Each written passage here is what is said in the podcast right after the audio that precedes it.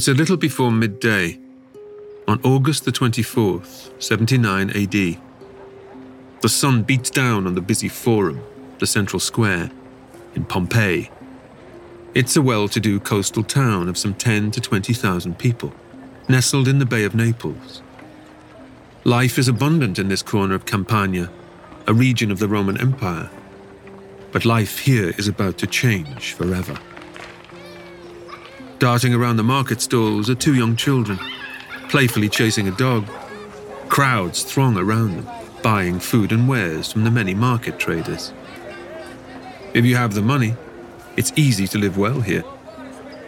The skyline is dominated by Mount Vesuvius, which looms 4,000 feet above Pompeii, some 6 miles beyond the city walls. On its mountainsides, farmers tend their crops and nurse bountiful orchards and vineyards that thrive in the rich soil. Down in the Forum, they sell their produce to customers who haggle over the price of olives, grapes, barley, figs, pears, peaches and dates, and much else besides. Others barter for pottery and textiles, manufactured mere minutes away, or buy fish for their supper, straight from the nets pulled in by the boats bobbing around in the bay. The aroma of freshly baked bread carries on the air, filling the nostrils and prompting mouths to water. In the streets that spread outwards from the Forum, bustling cafes and tavernas serve locally produced wine, typically mixed with honey and herbs. The drinkers are eager to sate their thirst in the simmering heat.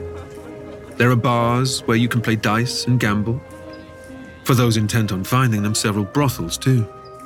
They are sometimes tucked up against the opulent homes of the city's elite, sunlight glinting on brightly coloured mosaics and expensive wall paintings. Dotted around the Forum, aspiring politicians vie for attention, delivering speeches against the backdrop of the stallholders, hollering their daily deals.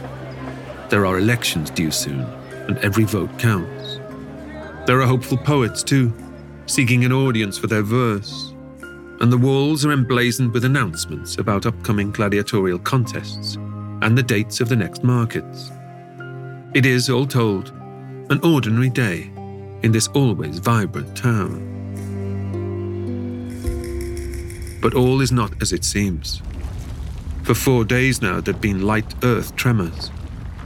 Most people have tried to ignore them, but for others, they're disquieting. It's only 17 years since Pompeii was struck by a devastating earthquake, one that knocked the town back on its heels. Many buildings had been destroyed and businesses badly hit. Even today, 17 years on, the impact of the earthquake is still in evidence in the Forum, where teams of sweaty workmen lug heavy stones as they slowly erect new temples and civic buildings out of the ruins. Many of the ruins, though, are destined never to be rebuilt, and for now serve as storage depots, the workmen piling wall stones and other architectural debris within them, until they can be used in some new project. But while the town is still not quite as prosperous as it was prior to the earthquake, it has bounced back well. And these recent tremors? They're nothing compared with 17 years earlier, a mere grumbling beneath the earth. It will take more than that to stop the good people of Pompeii going about their daily business. Nor does anyone make an association between the tremors and the spectre of Vesuvius that looms over them. Most of those working the land do not even realize that they are planting in volcanic soil. The mountain is regarded not as a threat, but as a source of bounty. That faith in the mountain will soon prove to be hopelessly, tragically misplaced. My name is Paul McGann, and welcome to Short History Of, the show that transports you back in time to witness history's most incredible moments and remarkable people. In this episode, we're in the Bay of Naples, watching on as one of the world's most infamous natural disasters unfolds. As the terrifying power of nature comes to bear on a mountain-foot community, the residents of this town will appear to be lost to the ages. But under the ash and the lava, they will in fact be frozen in time. In due course, they'll be uncovered, becoming one of the world's most extraordinary archaeological sites. A snapshot of life nearly 2,000 years ago. This is a short history of Pompeii and the Vesuvius eruption.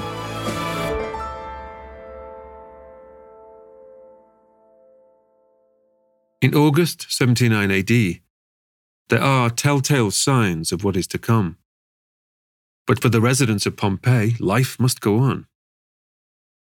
Kevin Dykus, professor of classical archaeology at the University of Oregon, explains. There is a famous story of many, many sheep that were on the slopes of Mount Vesuvius suddenly falling over dead from the vapors that rose from the volcano during the earthquake. So there were a lot of signs. The Pompeians probably did not associate the earthquake with the dangers that the volcano presented. After all, Pompeii has dealt with many ups and downs in its long history. While the exact origins of the city are unknown, there has been a town here since at least the 6th century BC. It's been a Roman town only in the last 160 years. Before that, it was occupied by the Greeks, who'd begun to colonize southern Italy in about 750 BC. At other times, it's been inhabited by local Oscan-speaking peoples. The Etruscans have also been here, building Pompeii's earliest temples, and the Samnites, too, claimed dominion for a time. It's only in 80 BC that the Romans turned the city into a colony of the empire. Among their earliest endeavors is the construction of the spectacular amphitheatre, one that predates the Roman Colosseum by 150 years. Under Roman rule, Pompeii has thrived, its natural harbour ensuring the town's position as a major trading centre. But Pompeii has borne witness to some startling events too, even before the earthquake of 62 AD. Mount Vesuvius was also famous because of a very important historical event back in 73 BC. And this is when Spartacus, the slave Spartacus, led his famous slave revolt. Well, in 73 BC, they hid out on the top of Mount Vesuvius. And from Mount Vesuvius, they could see the pursuing Roman army. And the pursuing Roman army came up the mountain. And at night, Spartacus's slaves snuck into the Roman camp and devastated them, routed this far superior Roman force. And this was something that was just incredible. And it happened on Mount Vesuvius. And it added to the mystique and the danger of the revolt, but it really added to the fame of Vesuvius for the people who lived in this area as well. Just 3 years before the 62 AD earthquake, Pompeii hosts gladiatorial games in its amphitheatre against the neighbouring town of Nuceria. Excitable rival fans enthusiastically shout abusive chants at each other as their heroes strive for glory in the arena. High spirits, fueled by the Neapolitan song and the local wine, soon descend into something more unpleasant. There is riotous violence that results in many fatalities. The authorities in Rome issue an edict that the city shall not hold gladiatorial games for 10 years, although the ban is lifted early by the Emperor Nero. He considers that the Pompeians suffered punishment enough in the earthquake 3 years later. When you've lived through such things, the odd earth tremor does not overly concern you.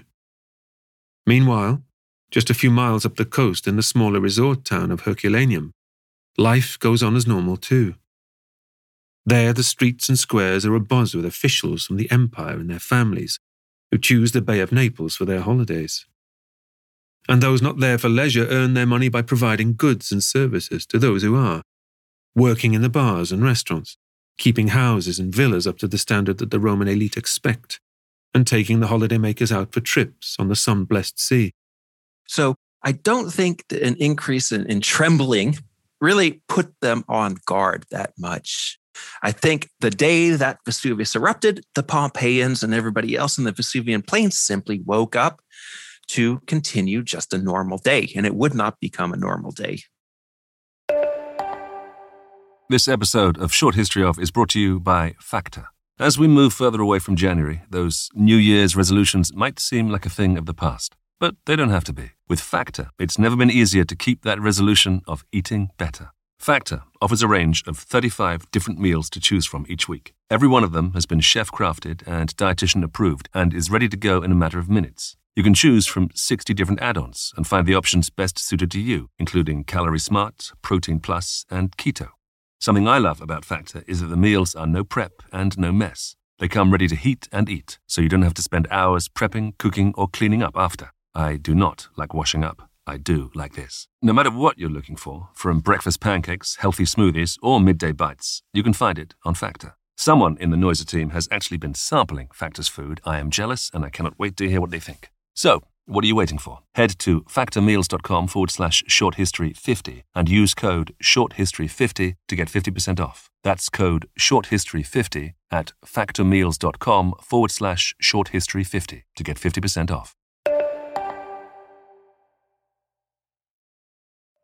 As noon approaches, there's something disquieting in the air around the Bay of Naples. Those tremors are growing in strength. The sky is darkening. Seagulls fly inland into the woods. Suddenly, the atmosphere changes again. There's another earth tremor, but this time, it's big. In Pompeii, strangers exchange glances. You felt that too? Buildings shudder, their stone creaking under the pressure. Then, all eyes turn to Vesuvius. Perhaps the first major sign was an enormous cloud rising from Mount Vesuvius. It ascended into the sky like a long trunk and then branched out miles and miles above the earth. This was incredibly new, and this would have drawn the attention of everybody. Soon after, this is when all hell broke loose. Down in the forum, the children, so playful just moments ago, run home to their family. Their parents await them anxiously. Memories of 17 years ago now return, vivid and chilling. Their brave faces begin to crumble. "I do not like this," the mother says. Her husband nods agreement. They quickly gather their most precious possessions and head for the harbor. One of his brothers has a boat there. They'll persuade him to sail to some place of safety across the bay until whatever is about to happen is finished. While there's not yet wild panic, they're not the only family to have the same idea. Growing numbers head for the shore, intent on putting out to sea until the land is calm again. The boats are being tossed about on waters increasingly whipped up by the tremors. Group after group piles into vessels and heads out into the bay.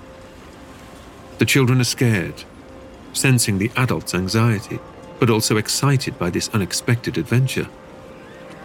They are, they will soon realize, the lucky ones. Even as they drift from Pompeii into deeper waters, they can feel the air around them heating up and the sea churning. Then, at some moment between noon and 1 p.m., the real devastation begins. Vesuvius erupts. The mountain blows its top, spewing a deadly mixture of poisonous gases and rocky debris into the atmosphere. Most of the debris consists of pumice, light and porous rocks formed when the glassy lava contained within the mountain explodes into the air and rapidly cools. This combustible mix bursts from the mountain's peak and forms a plume that soon extends several miles into the atmosphere, causing the sky to darken further. The showers of ash and pumice intensify. The material itself is not particularly heavy, but it falls thick and fast. There was a raining down of ash and pumice, and this happened for about 10 hours or 12 hours. The sky became dark like night. The cloud had covered the sun, and this is when people really realize something is going wrong. A layer 6 inches deep descends upon Pompeii in just an hour. It's possible to wade through it, but already it's becoming hard work. Back in the streets of the town, panic begins to descend. More and more people plan their escape, some by sea and others by moving inland. They make for towns that are nearby, but they hope far away enough to escape the volcano's wrath. Most go southwards, but refugees from the city will end up as far afield as Naples, Capua, Sorrento, and even Rome. Others are less certain about how best to proceed. Some opt to seek shelter indoors, reluctant to abandon their properties for who knows where. Some are simply frozen with fear. Can you imagine the sense of panic that these people are feeling who are just a few miles from the epicenter? Now, I think it was very difficult for these people to decide exactly what to do. All right, this was a hellscape. Do you stay inside and just sort of ride out the storm, hoping for the best? Or do you stay outside in this terrifying environment and head out? Further across the bay from Pompeii is Misenum.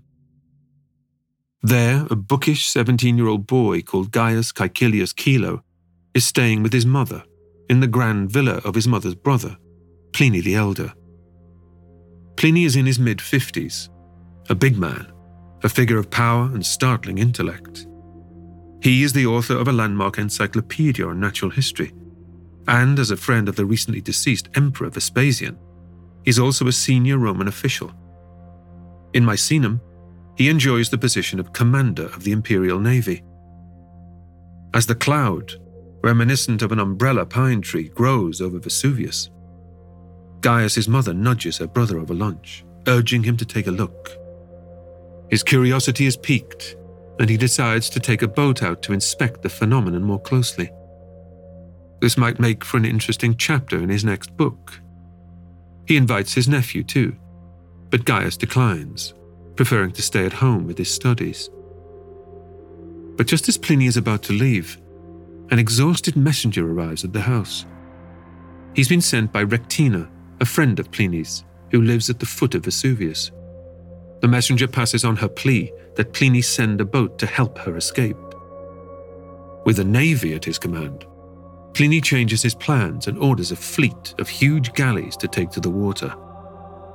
Meanwhile, over in Pompeii, the dark, dreaded rain continues to fall on the town until a layer of volcanic debris lies several feet deep. Roofs crack and collapse under the weight. Moving through the streets is becoming harder than ever. Those only now deciding to flee struggle to find a route out. It's no longer a case of walking along the road. It's about somehow negotiating the ever-deepening sea of ash and pumice. Others decide it's already too late, banking that staying inside is their safest option, hoping that the crisis will quickly pass and that they can begin a second rebuild of the town in less than 20 years. As Pliny and his fleet approach the shore of Pompeii, powered by hundreds of oarsmen fighting with every sinew against the volatile sea, the rain of ash and stone grows denser and darkness descends. Activity in Vesuvius' magma chamber causes the sea first to pull away from the shore and then crash back towards it in mini tsunamis.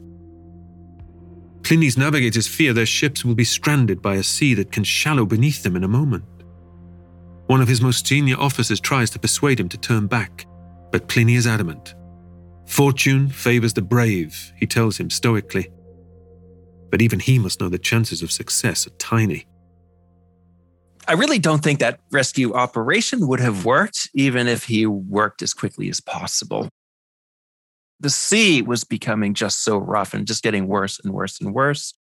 You could sail into the coast, perhaps, but the water wouldn't let you sail back out, right? It was just simply too rough. Meanwhile, you're getting meters and meters of floating volcanic debris in the water, further blocking your passage.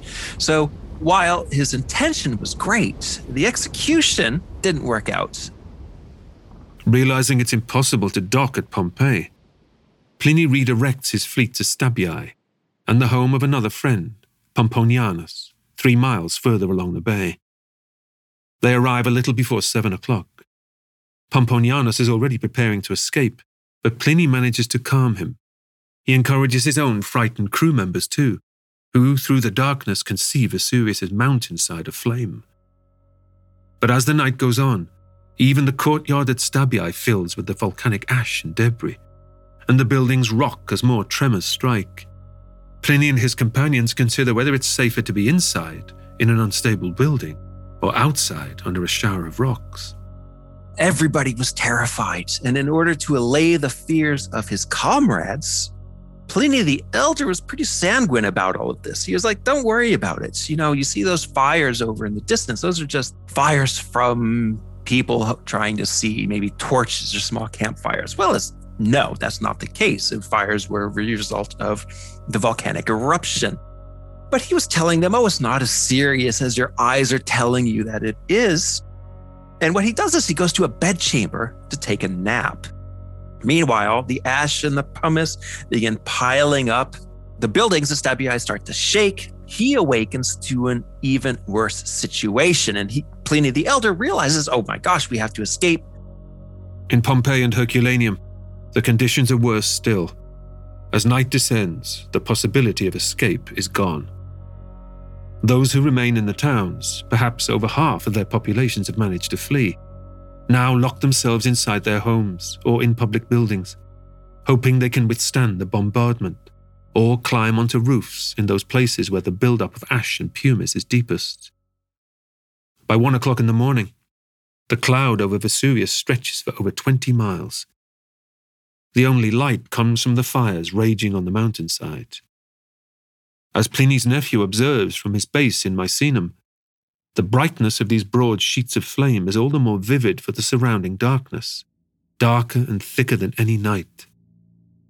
Eventually, the cloud, visible 150 miles away in Rome, becomes too big to support itself and collapses. The reign of ash and lapilli was not necessarily fatal. You could escape. It was terrifying, I'm sure. It was pitch black. The only light was coming from buildings that had caught on fire, but you could escape, okay? Unfortunately, there were different stages of the eruption. After this raining down of lapilli, you get a pyroclastic surge, and this is when this massive cloud of ash and superhot gas rushes down the mountain and overwhelms everything in front of it. This was fatal. The ash, the gas, coated moist lung walls like plaster, and you simply stopped breathing. So if you remained in Pompeii too long, if you did not escape during those first many hours, hoping to wait it out, say, inside of a house, you were certainly dead. This would have killed you. By the early hours, Herculaneum is overcome. There are shouts of terror in the darkness, disembodied voices powered by last desperate breaths, as the deadly tides of ash and gas, reaching temperatures of over 250 degrees centigrade, pour through the streets and into homes. Every sense is assailed. The air is too thick to breathe in. Eyes and throats are suddenly raw dry. The skin first tingles and then blisters and burns. Those not asphyxiated are killed by heat shock. Wood, leather, and foodstuffs are instantly carbonized. The surge even melts the lead tin silverware commonly used in homes here. Human flesh stands no chance. Soon Herculaneum is deluged by 10 feet of burning hot ash. The city and everyone within it is obliterated in a matter of minutes. The ash forms into a deadly cocoon around the victims. What was so recently a town astir with life now resembles something closer to a moonscape. Pompeii somehow manages to weather the first few surges, but around 6:30 a.m., it too succumbs to yet another pyroclastic wave. The heat is not quite so intense as at Herculaneum. A few of those souls who gambled on staying put now make a last bid to escape, desperately trying to surf over the ash. Some die as a result of injuries caused by the city's once proud buildings collapsing around their ears. Pompeii and Herculaneum are finished as places of human habitation. Yet extraordinarily, most of their populations survive. The great majority, over the course of the first, let's say, 10 hours, did leave in this exodus. It's hard to say exactly what happened to them. You know, many of them possibly died outside of Pompeii, and excavations just haven't found them. But I do think that the majority of the people living at Pompeii survived. They did escape. Now, it's difficult to determine how many people lived there. Let's say 12,000 people lived there. Today, we know of about 1,400 victims. Most of them are disarticulated skeletons in the storerooms around Pompeii. Nearly 100 of them are those extraordinarily famous body casts that everybody knows about. Now, if we sort of predict how many more victims we would find by uncovering the rest of the city, we can imagine that maybe there are 2,000 victims of the eruption, meaning that 10,000 people, if there were 12,000 people living there, escaped. Over in Stabiae, although these are now the daylight hours, darkness still pervades. Pliny sets off to the shore to weigh up the chances of setting sail, but the waves are far too big. He returns to his crew, calls for a sheet on which he may rest, and asks for cold drinks to be brought. But there is no time to take stock. The smell of sulphur is thick in the air, and there is the singeing heat of approaching fire. The group moves as one to flee inland. Pliny calls for cushions that they can tie to their heads for protection. They make a macabrely funny sight, but no one is laughing. Pliny wearily gets to his feet with the assistance of two slaves. He then falls back to the ground, gasping for breath. There's nothing to be done for him. His body is spent. Within moments, he is dead. His companions will tell his family that he has died from the poisonous fumes of the eruption. In truth, he more likely has suffered a heart attack, his lack of physical fitness leaving him incapable of dealing with the past few hours of intense exertion. Regardless, Vesuvius has claimed perhaps its most famous victim, a giant of the empire. Nor does Stabiae itself survive much longer. As with Pompeii and Herculaneum, it too is destroyed. A great many smaller settlements, farms and villas also perished this deadly night on the Vesuvian plain. Around the time that Pompeii is being overcome, Pliny's nephew Gaius and his mother can sense the buildings around them tottering in the dim dawn light over in Misenum. They fear their uncle's home may crash around them at any moment. They join a large crowd, overcome with panic. The air now fills with the noise of voices, arguing about what to do for the best. Outside of town, Gaius and his mother board a carriage. Despite the flatness of the ground beneath them, the vehicle lurches with every turn of its wheels. Even when the driver wedges the wheel with stones, they still sway and flounder. In the bay, the sea is sucked back by more seismic activity, creating a mass of exposed sand littered with the bodies of stranded sea creatures. In the distance, the volcano's black cloud is broken up by tongues of fire that appear like giant flashes of lightning. A light shower of ash is falling over Misenum now. But what really troubles Gaius is the thick black cloud, advancing like a flood across the land towards him and his mother. He fears there'll be a stampede and convinces her that they should come off the road while they can still see at least a little. But almost as soon as they sit for a moment of rest, darkness spreads over them. Not, he thinks, the darkness of a moonless or cloudy night, but as if the lamps have been put out in a completely closed room. Amid the blackout come the cries of children and the shrieks of men and women as they try to find each other. Some pray for death to visit them. They may soon get their wish. Gaius, though, is one of the lucky ones. He escapes the onslaught. In the days to come, he will learn of the death of his beloved uncle. He will find out, too, that he has inherited much of Pliny's wealth. In recognition of his benefactor, he adopts his name and becomes Pliny the Younger. 20 years after the eruption, the Roman historian Tacitus asks this Pliny to recount the events of those awful days in August 79 AD. By now a respected writer and legal official, Pliny supplies the only known eyewitness accounts of the eruption of Vesuvius. But Pompeii, buried beneath some 20 feet of ash and pumice, has already been virtually forgotten. Immediately after the eruption, what little material that remains accessible is plundered. In the days and weeks after the initial eruption, it seems to be pretty quiet. We get accounts of people actually returning to the site of Pompeii. Now it is pretty much buried. Now the landscape is just ash, right, as far as the eye can see, and architectural debris littering the ground. But they start to dig down into Pompeii, trying both to recover the stuff that they have lost in their houses, but also to steal stuff, most likely from the wealthy houses that have been buried. So we get this somewhat calm situation, but it's an absolute mess. Most of the city is buried, but a lot of the structures that did not collapse are probably standing on top. So you can get a sense that there is a city just beneath. Over time, the area becomes a quarry site, and little by little, people start to take away everything that is exposed to reuse them for later building projects. So probably within a year or two, it's just a blank slate. And eventually, people start to build over this, and the city is more or less forgotten.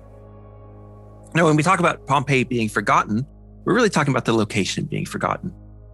Historians wrote about the eruption. Not a lot, but it was there. It's present in the literary record. You have Mount Vesuvius standing there on the plain itself as the reminder of this event. So the eruption itself is not forgotten, but I would say within one generation after the eruption itself, the location of Pompeii was quickly forgotten. People had other things to worry about back then.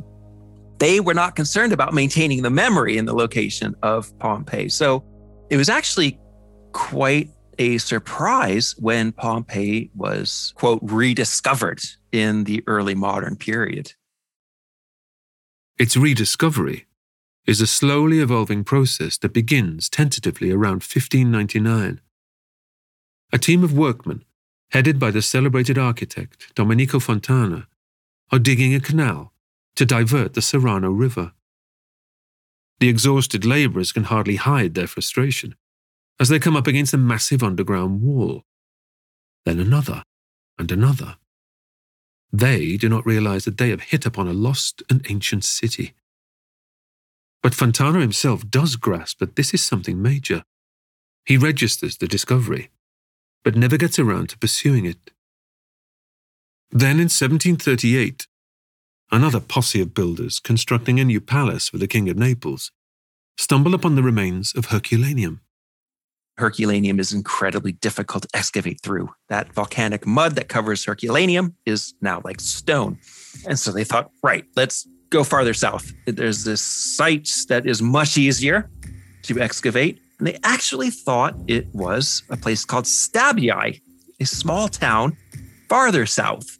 And it wasn't until 1763 when archaeologists uncovered an inscription that had the name of Pompeii. And this was the discovery that everybody was waiting for. This was the discovery of the century. And suddenly, Pompeii and the excavations at Pompeii become the most famous excavation in the world. Aristocrats from around Europe came to watch the city becoming uncovered. These aristocrats also got gifts in the form of what we would call artifacts and wall frescoes. So in the early days, the uncovering was more of a treasure hunt than anything else, trying to find the treasures of Pompeii. But it attracts worldwide fame from early on.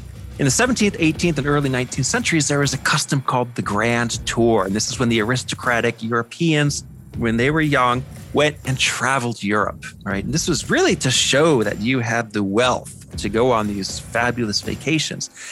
And the culmination used to be Rome. But after Pompeii was discovered, the culmination of the Grand Tour was Pompeii. Everybody needed to go and see this beautifully preserved city. A century of haphazard archaeology ensues.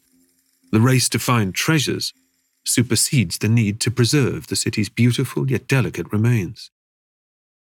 The thrill of handling ever more artifacts is prized over the accumulation of knowledge. Today it's easy to spot the houses that were excavated first, because many of their frescoes have been torn off the walls. The Forum, the centre of economic, civic and religious life, is revealed in all its glory. Similarly, the Macellum, a large public market, along with a palaestra or sports ground, the amphitheatre and other theatres, a gymnasium and swimming pool, public baths, temples, and whole blocks of housing and commercial properties. Then in the 1860s, the Italian archaeologist Giuseppe Fiorelli becomes director of excavations. Work becomes more ordered, better regulated and recorded. He also comes up with a startling innovation.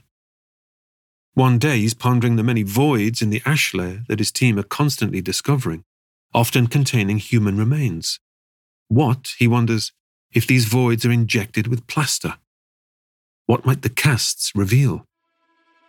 As he suspects, the forms emerge of the people whose decomposing bodies created the voids in the first place. This paves the way for the physical recreation of some 1,200 of those wretched citizens of Pompeii, captured in their final moments before the eruption of Vesuvius claimed them. The casts are a sensation, consolidating Pompeii's position as perhaps the foremost tourist destination of the age. But there is much else to explore aside from those casts. The incredible thing about Herculaneum and Pompeii is the preservation, and artifacts that would otherwise just decay into nothing are preserved. For instance, bread. The bakeries were baking their bread just like any other day when Mount Vesuvius erupted, and the workers fled, leaving the bread in the oven, and the bread carbonized. And so in the storerooms at Pompeii, we still have the remains, the carbonized bread from 2,000 years ago. We have other food carbonized so that it preserves. So we can talk about their diet just by the preservation of the food remains. It really is incredible. We have signs of just quotidian daily life going on. One of my favorite things is the graffiti. These people from Pompeii and Herculaneum had no qualms about inscribing messages, their names, into the plaster face of walls. And so we get this just incredible graffiti, messages and names and pictures. And it's really just an amazing snapshot of just the normal people that were living in these cities, you know, just in the days and the months before they were destroyed. We get beautiful wall paintings coming from houses, coming from bath complexes. We get a series of highly erotic wall paintings coming from the brothel. This is a very well-preserved building and obviously very popular building for tourists today, and where there's a series of 6 or 7 rooms with plaster of Paris benches in these rooms where sex workers worked. And the rooms are absolutely covered in graffiti from these clients. And some are just simply names. Some are sexually charged messages. There was a lot of entertainment. There were bars. We know where bars are located, but we also have paintings, wall frescoes of bar scenes, people gambling, throwing dice at tables, servers bringing them drinks, much like we have today. So we can talk about all sorts of hospitality industries, people trying to get the money from these night owls looking for a good time. To date, about 2/3 of Pompeii lies uncovered, while a third remains buried by the Vesuvian ash from 79 AD. Since the mid-20th century, excavation of this last third has been virtually non-existent. Archaeologists understand today that as soon as a new part of the ancient city is exposed to the elements, it needs to be taken care of, or it will decay. It's a hard enough job to maintain that which has already been excavated. Each year, millions of feet wear down Pompeii's ancient streets and mosaic floors, and millions more fingertips explore its walls and artifacts. Tourist money is vital to the city's preservation, but the sheer physical presence of tourists is, ultimately, detrimental to it. It's an unsolvable catch-22. So until there is a compelling argument that will change our understanding of Roman Pompeii, a third of the city will remain protected in its volcanic blanket. And what of the future? There are some 2 million people living in the vicinity of Vesuvius today. What if the volcano awakes again? Could there be a Pompeii Part 2?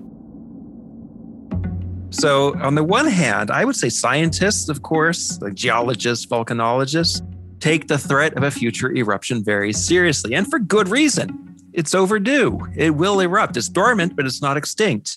Every couple of thousand years, we get a big one. We had a smallish, medium-sized eruption in 1943-44 during World War II. But that was nothing compared to 79 AD. And another 79 AD eruption is imminent. Right, so scientists are monitoring the volcano constantly, detecting tremors, other signs that Vesuvius is waking up. Right? They're doing this, of course, to provide warning for people to evacuate the region in time. Right? This area, this Campanian plain, is one of the most densely populated areas of Italy. Because it's still so fertile, it's on the coast, it's a perfect place to live. If another major eruption hits without warning, the loss of life will be staggering. Now, on the other hand, the people who live there don't feel the same sense of urgency. I really don't think. In Italy, there's a sound you make. It's bolt. And this means it's out of my hands, so why should I stress over it? They're not interested in volcano drills to see how fast they can evacuate. And they see the looming threat of the volcano as part of their identity and history, I think. If it happens, it happens. There's a phrase, carpe diem. And everybody knows that. It means seize the day. But the full quote, the full passage comes from Horace in one of his poems. And he writes, carpe diem, quam minimum credulo postero.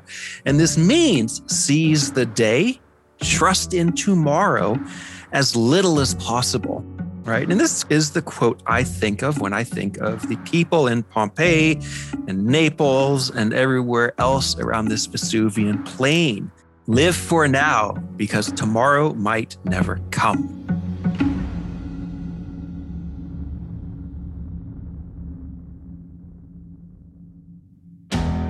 Next time on Short History Of, we'll bring you a short history of Tutankhamun. Tutankhamun lived and indeed was king at an incredibly interesting point in Egyptian history. This is because his reign follows almost immediately a period when Egypt is turned on its head. That's next time on Short History Of.